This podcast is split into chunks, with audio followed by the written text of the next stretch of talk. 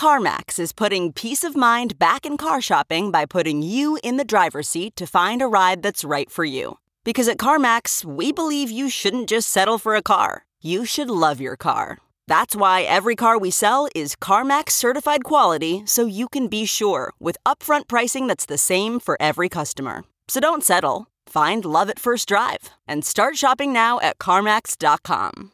CarMax, the way car buying should be. Okay, picture this. It's Friday afternoon when a thought hits you. I can spend another weekend doing the same old whatever, or I can hop into my all new Hyundai Santa Fe and hit the road. With available HTRAC, all wheel drive, and three row seating, my whole family can head deep into the wild. Conquer the weekend in the all new Hyundai Santa Fe. Visit HyundaiUSA.com or call 562 for more details. Hyundai, there's joy in every journey.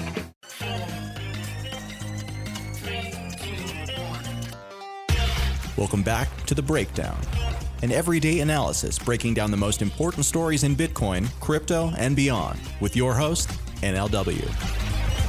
The Breakdown is distributed by Coindesk. Welcome back to the breakdown. It is Friday, February 7th, and today we're doing something a little different. So, we're recording a day early, so I'm not exactly sure where the price is today as you're listening to this on Friday. But for the last month, we've seen steadily increasing Bitcoin prices, and we are now nudging up against the edge of 10,000. We got up as high today at the time of this recording as 9,800. And I think that that barrier of 10,000 is a really interesting psychological barrier. It's a really interesting context, I think, in which to look back at the last year or so since we previously saw 10,000 and ask what has changed? What has evolved? What is different about the crypto markets and the Bitcoin industry specifically since the last time we were here? And so I invited Dan Held to join me in that conversation. Dan has been around the block with Bitcoin. He has started multiple Bitcoin businesses, including recently Interchange, which was acquired by Kraken. He is now in BD at Kraken and thinking about Bitcoin in that context. And so we talk about a few things, all in this how Bitcoin has changed since the last time we were at 10,000 lens. We talk about first how the narratives have changed whether Bitcoin is a speculative store of value asset, a speculative macro asset, and what that means. We talk a little bit about the halvening narrative and whether it's priced in or not and what that means. We talk about the new entrants in the market since the last time that we were here and what it means to have this sort of price point and the halvening coming up in the context of institutions actually being involved in the industry in a meaningful way we talk about the infrastructure and the different things that you can do with Bitcoin, including a pretty deep conversation around options and derivatives, which is obviously a growing part of the market. Finally, we touch on briefly the biggest change, I think, in some ways, in the larger part of the industry, which is that since the last time Bitcoin was at 10K, we saw the introduction of Libra and the response of governments around the world with their own central bank digital currency efforts. So I asked Dan if he thought that that mattered to Bitcoin at all. Either way, I think it was a really fun conversation. I love talking to Dan about these things. So I hope you enjoy it too. Please let us know. I'm at NLW on Twitter. He is at Dan Held. And now let's dive in. All right, we are here with Dan Held, the infamous, famous Dan Held. What's going on, Dan? How are you? Doing well. How about yourself? Things are great. Thank you so much for taking the time to be here the Bitcoin market reflects prices in an interesting way, right? That each different price milestone, going up or going down, is a context to explore where things are, right? And um, and so you know things have been going up consistently throughout January and now into February, and we're creeping. We're creeping on ten thousand. I was joking the other day on Twitter. I asked what the official meme of ten thousand should be because we obviously have the the meme for nine thousand. And so I thought what might be fun because it's Friday and I, you know, I just think it's interesting to do something a little bit different. Maybe to use this uh, again, creeping, and who knows, it could turn around tomorrow. Probably will now that we've jinxed it with this podcast. But to use this to almost look back at like what's changed since the last time that we were at 10K, which is, you know, roughly a year ago. Like what has developed, changed, iterated, and is different about the Bitcoin market now than it was the last time we're here. So that's kind of what I'm thinking. What's really interesting about Bitcoin's price is that it, it largely reflects, you know, pure emotional sentiment. Bitcoin isn't a classic equity where you can go and analyze cash flows and come up with all sorts of modeling to come up with what, what you know might be an appropriate price for the asset. You know, Bitcoin being gold 2.0, the value of it is could be, you know, immense, but the aggregate belief in what that value is currently is somewhat of a subjective thing. And so that's why we see such volatility in Bitcoin. And what we see too is that the, you know, fear and greed is really manifested in the price. Like for example, when Bitcoin was $3,000 at the bottom of this last cycle, what was your feeling about buying it then? Like a lot of people were very afraid. Like, oh, what if it goes to a thousand? What if it goes lower? But right now, if someone were to sell you a Bitcoin on the street for $3,000 a Bitcoin, you would take out as many loans as you could get to go buy that. So it's really interesting to see how, you know, the price dipping really pulls in that fear and people get more fearful. And then as the price moves up, people get more speculative and they like to buy Bitcoin and because they uh, you know perceive that it will appreciate. So more of a FOMO cycle. And what's interesting about 10K is that you know we've we've tested this before. In 2017, I actually remember when Bitcoin broke $10,000 for the first time. I was at Consensus Invest in New York. I was at a party at a club that was a, an after party, and it was full of crypto people. And I remember looking at my phone and watching Bitcoin break 10,000. And the next day, when I went out and I had a couple of meetings at uh, Starbucks, every single person in the Starbucks was talking about Bitcoin. And these weren't Bitcoiners, these weren't crypto people, these were just everyday people. The price very much reflects the aggregate sentiment of what everyone believes in Bitcoin. Like, is it bullish or bearish? And then that price is a signal to the rest of the world of Bitcoin's legitimacy. And that legitimacy, as the price goes higher, pulls in more and more people to take advantage of that increasing value. You know, Bitcoin at 10,000 now is really interesting because we've got a lot of infrastructure that has been built. The bottom has already been printed. We've seen Bitcoin defend price dips down to 6,500. If we look at on-chain data, we've kind of seen an exhaustion of buyer of uh, sorry sellers.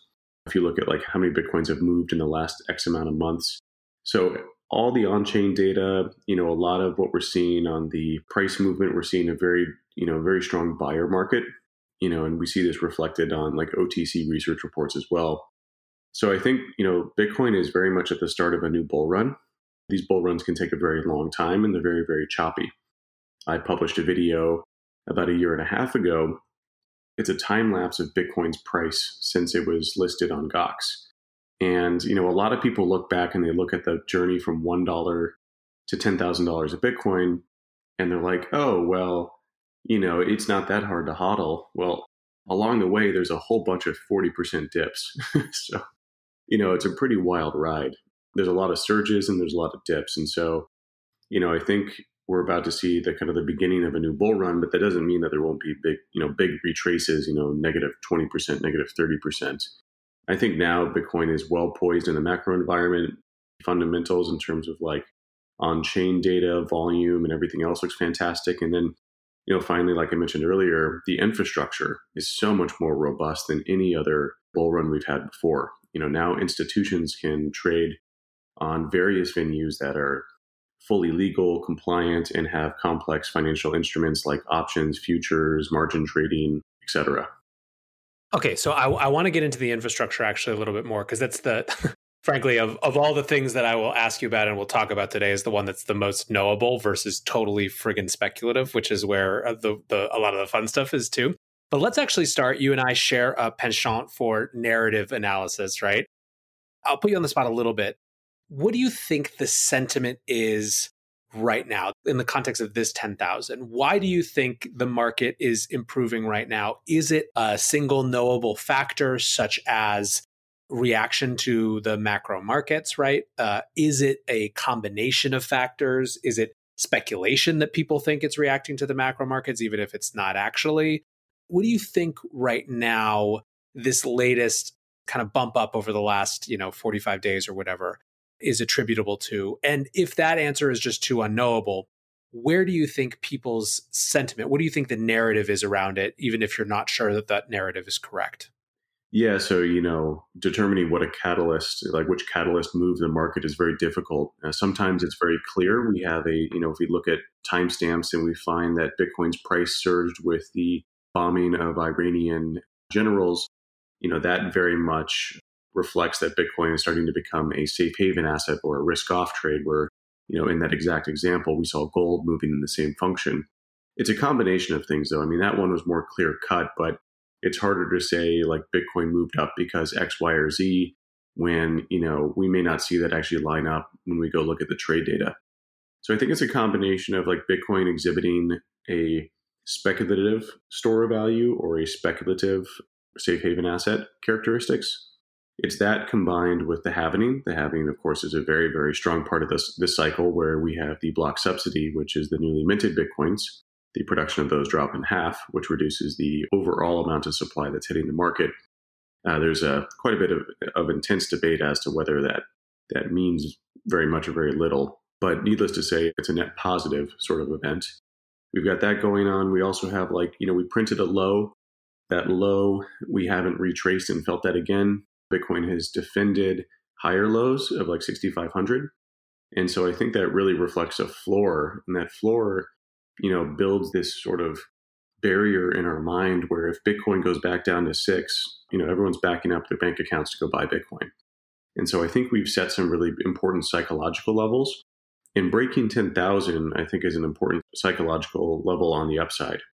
I remember back in the, uh, you know, 16, 17 bubble, I remember when we broke a thousand again.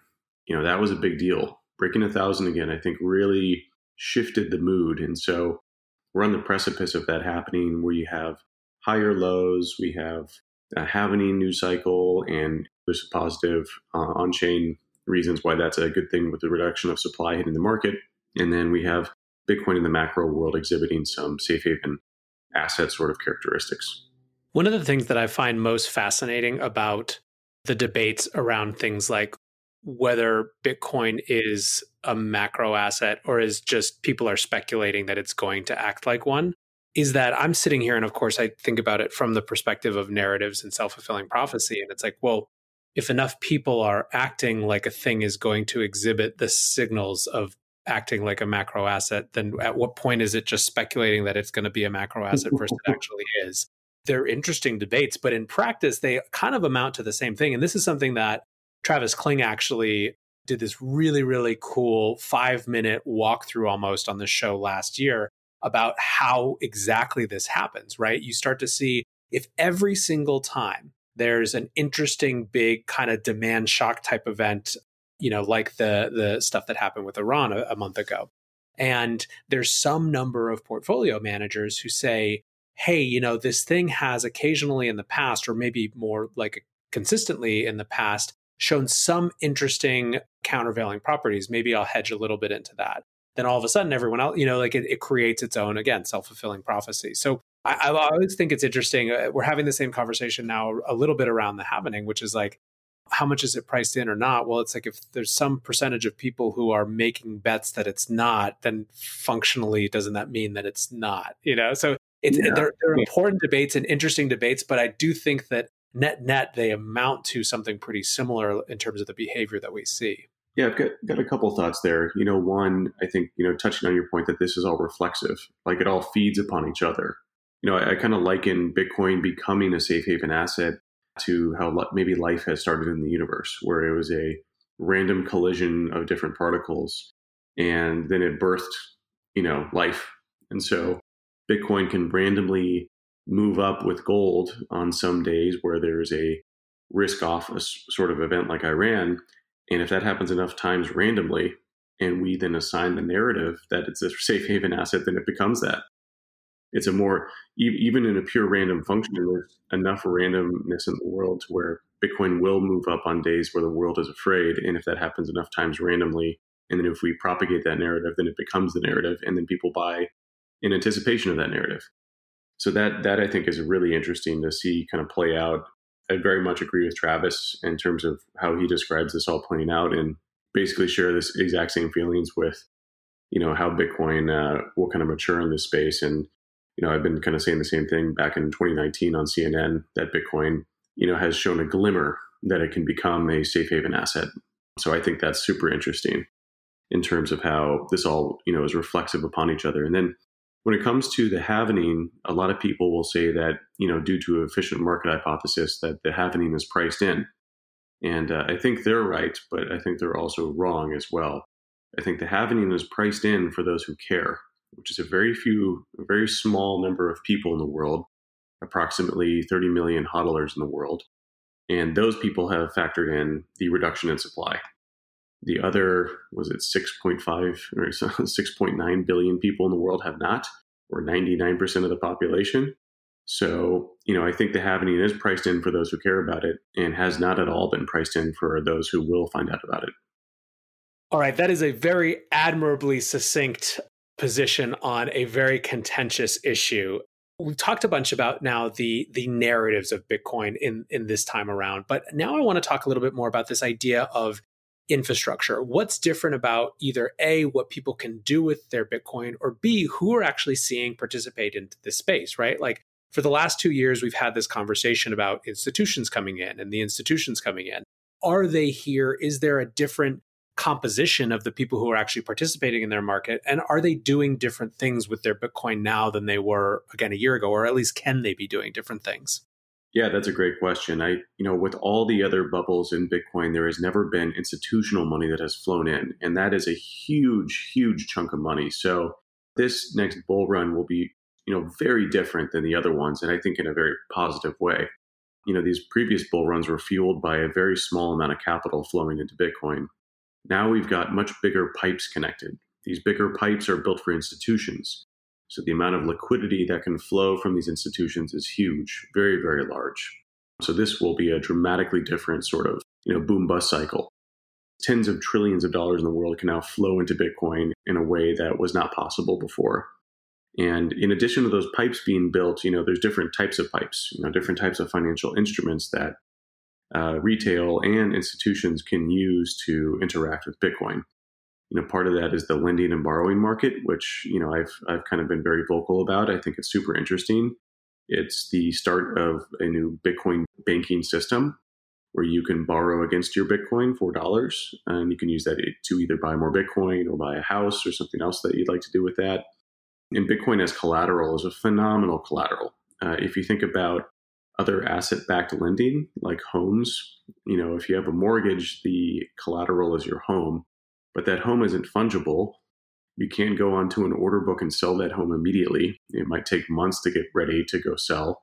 Real estate is a largely kind of illiquid market compared to Bitcoin, where if a you know lender is holding Bitcoin as collateral, they can instantly go sell that if a margin call uh, occurs. So I think you know Bitcoin as collateral for borrowing is phenomenal, and that's a really exciting new type of asset-backed lending. On the other side, you know you've got lending out your Bitcoin to earn a yield on that with companies like BlockFi and Genesis. And that's super awesome as well. You know, a lot of times these crypto hedge funds or crypto businesses need working capital. They don't want to use their own working capital, so they borrow coins from these lenders and then use that to perform functions of their business. And you can earn a yield on your Bitcoin. You know, I, I like to joke if you hodl long enough, you may never have to sell because you just lend out your Bitcoin and earn a yield on that. And so it's kind of the ultimate way to hodl. Now, of course, you're taking on risk when you do that. There is significant counterparty risk and it's somewhat unknown and opaque. But that's why this industry is kind of fun. It's a little bit of the Wild West. Uh, there's other things too that, you know, financial instruments that are critical for institutions and I think also provide opportunities for retail investors to earn a yield. You've got futures and you've got options. And options, I think, are a really exciting new space. On the option side, you know, for Bitcoin hodlers, writing options or you know selling options can be a really exciting way to earn a yield. And i think a lot of people are a little bit afraid of doing that. When people first approach bitcoin they feel like it's everything they don't understand about money with everything they don't understand about computers. And i feel like options for for almost 99% of the population feels like that as well. It's like options you're like man i just see i see like calculus on a whiteboard sort of thing right and once you kind of boil it down, they're actually not that complex. They're pretty complex, but the fundamental principles are kind of simple. And there's a few really cool ways that like Bitcoiners can earn yield and institutions can hedge their bet. For example, if you own Bitcoin, there's something called a covered call. A covered call is you are selling someone the option to purchase your Bitcoin from you at a certain strike price. So, hypothetically, let's say I sell someone the option to purchase my Bitcoin from me at $50,000 of Bitcoin. I have Bitcoin under custody at the options platform to cover that. That's why it's called a covered call, is you own the underlying asset. And what's really interesting is that purchaser of that option, they will pay you a premium. And that so that's an immediate cash in your bank account. And so they'll pay you for the opportunity to buy that Bitcoin from you at that price at the expiration. So whatever expiration date that might be, that could be one month out, two months out, six months out, one year out, etc. And what's really cool about that is uh, Bitcoiners, you know, while the trade-off here is that you're sacrificing some upside. So, you know, if Bitcoin moves past $50,000 of Bitcoin, I don't earn any more money. However, let's say you have a life event. I know, uh, you know, you and I were just chatting before we started this podcast that you're looking at maybe purchasing a home sometime soon.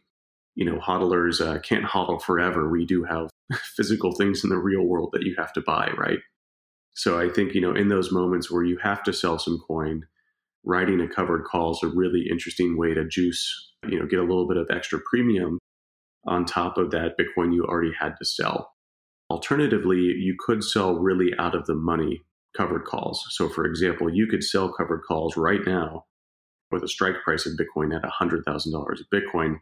You're not going to earn a lot of money, but the probabilistic event of that occurring is very low. So, you know, on the flip side, another really cool way to earn money is you sell puts. So, selling puts essentially is a discounted limit order, discounted limit bid on the order book. So, a put is you're selling someone the option to sell Bitcoin to you, which you have to purchase if Bitcoin is below a certain strike price. You know, right now you could go on and you could write this put option where you agree to buy a Bitcoin from someone at $5,000 a Bitcoin. If Bitcoin is below that, you still have to buy it at $5,000 a Bitcoin. If it's above that, the option expires worthless and you collect your premium and get to keep that. So that's kind of cool because that's kind of a, you know, it's kind of a hodler of last resort mentality. You know, you're essentially placing bids on Bitcoin, you know, essentially being the hodler of last resort, being the buyer of Bitcoin at these low prices, and you're getting paid to be that buyer. You know, you're putting your hand down there at $5,000 a Bitcoin. If you're writing a, a put option for an extra strike price of $5,000, you're like, okay, I'll buy at that price. You know, of course, the risk there is if Bitcoin moves further down, then you would have to buy Bitcoin from this counterparty at $5,000 a Bitcoin, regardless of how low the price went. But if you're really long term, convicted, you know, sort of like really strong believer like I am in Bitcoin, you might not care about that. You're like, I'm a hodler of last resort. Sure, I'll buy it at $5,000 a Bitcoin, and I'll be getting paid to do that along the way.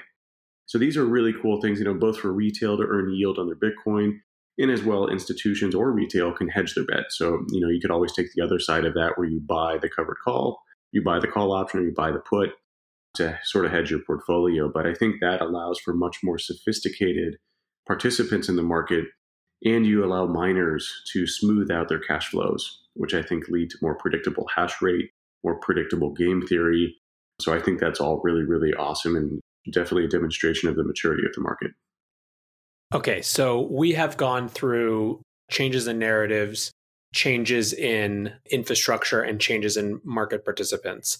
The one last question, and it could be quick, uh, and, and I don't even know if you actually have a strong opinion about this, but the other significant thing that has changed in the last, call it year or whatever it is, is the explosion of interest from governments around central bank digital currencies in the wake of Libra. Do you think that that impacts Bitcoin at all? Or is it right now at this stage mostly more kind of macro level noise that is to be sorted out where Bitcoin fits in it? Yeah, central bank currencies, you know, fundamentally, these central banks cannot offer this currency. I feel like it's impossible that they could offer this to retail. Because if I'm retail, that would destroy the commercial banking industry. If I can have my counterparty be the Fed, then why would I keep my money at Bank of America? So I think it's sort of like kind of like your uncle doing the Macarena. It's just like a little bit funky. you know, you've got these corporate types and bureaucrats who are going, well, how do we seem relevant? Let's talk about blockchain tech. Let's talk about central bank currencies. And it's like, okay, but the Fed is already all digital. Not really sure what incremental sort of performance gains or you know uh, risk management that'll provide. I think it's mainly them just trying to meme that they're relevant and new, but ultimately, I, I don't really see much efficiencies gained from it. Well, Dan, thank you so much for taking some time today. Really fun. I could definitely keep asking you questions, but it's going to be interesting. I mean, we don't know yet, even if we'll if we'll touch up over 10k this time, but inevitably we will. And I think obviously all of these changes will still be a part of that. So thanks again for hanging out. Hey, it was a pleasure. Had a great time chatting, and uh, looking forward to seeing you again in person sometime. So there you have it. To me, the most interesting part of that conversation with Dan was just how much has changed since the last time we saw 10,000. You're talking about new narratives, new market participants, and a fundamentally new infrastructure for how people actually interact with Bitcoin. I think that whether or not we've hit 10K by the time this goes live and whether or not it happens in the next couple weeks, what's clear is that this market continues to evolve and this asset is spawning just a huge amount of activity that is inevitably going to bring more and more people in with more and more creative uses. So it's an exciting moment to reflect on how much is happening and how much has happened. So thanks as always, guys, for listening. I hope that whatever your plans are, you're getting ready for an awesome weekend. As usual, I'll do a full week recap episode tomorrow, and then on Monday, we will be back for another round of the breakdown. Cheers, guys.